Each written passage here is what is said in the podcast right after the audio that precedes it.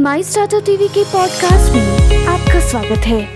मैं हूँ आपकी होस्ट तुशाली आज के प्रमुख समाचार।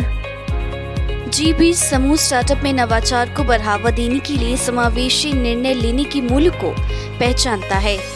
एमओएस राजीव चंद्रशेखर कहते हैं जीआरएसई के लाभ स्टार्टअप चुनौती एक जीत जीत साझेदारी है। भारत की नज़र अपने पड़ोसी के साथ स्टार्टअप एक्सचेंज प्रोग्राम पर है।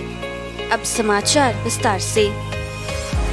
भारत के स्टार्टअप बीस के अध्यक्ष चिंतन वैष्णव ने सोमवार को कहा कि जी बीस के तहत एक एंगेजमेंट ग्रुप ने वैश्विक स्टार्टअप समूह में नवाचार और विकास को बढ़ावा देने के लिए समावेशी और सहयोगी निर्णय लेने की प्रक्रियाओं का महत्व को पहचाना है।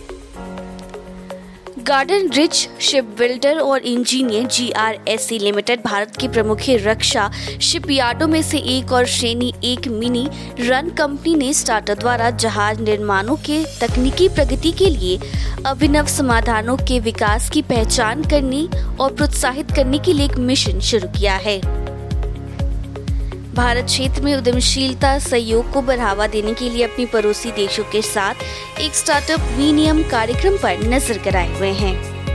उद्योग के पाँच वर्षों के अनुभव के बाद पूर्वी दिल्ली स्थित स्टार्टअप ने 17 से ज़्यादा अंग्रेनीय बैंकों और प्रमुख गैर बैंकिंग वित्तीय कंपनी एन के साथ सहयोग करते हुए खुद को एक विश्वसनीय भागीदार के रूप में स्थापित किया है। सूक्ष्म, लघु और मध्यम उद्यम के लिए राष्ट्रीय संस्थान एन आई सरकार, भारत, हैदराबाद और A S B M university Bhubaneswar सहयोगात्मक प्रयास से एमएसएमई प्रबंधन में एक अनूठा एम बी ए विकसित किया है, जो शैक्षणिक सत्र 2023 से शुरू होगा।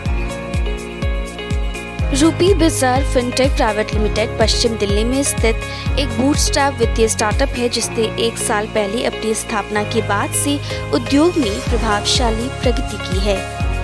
आरबीआई ने शुक्रवार को परचन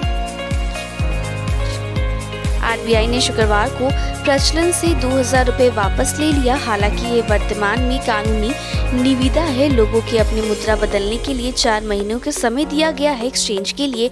निर्धारित अंतिम तिथि 30 सितंबर है। भारत की जी बीस अध्यक्षता के तहत दूसरी व्यापार और निवेश कार्य समूह की बैठक मंगलवार को में बेंगलुरु में शुरू होगी।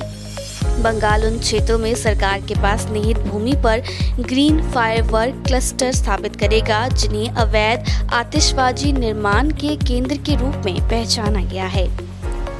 बाज़ार के मंगलवार को मामूली रूप से खुलने की संभावना है क्योंकि एस जी एक्स निफ्टी व्यापार सूचकांक के लिए सकारात्मक शुरुआत का संकेत देता है। सत्र अठारह हज़ार तीन सौ इकसठ पर खुलने के बाद 28 अंकों की 28 अंकों की बढ़त के साथ बंद हुआ।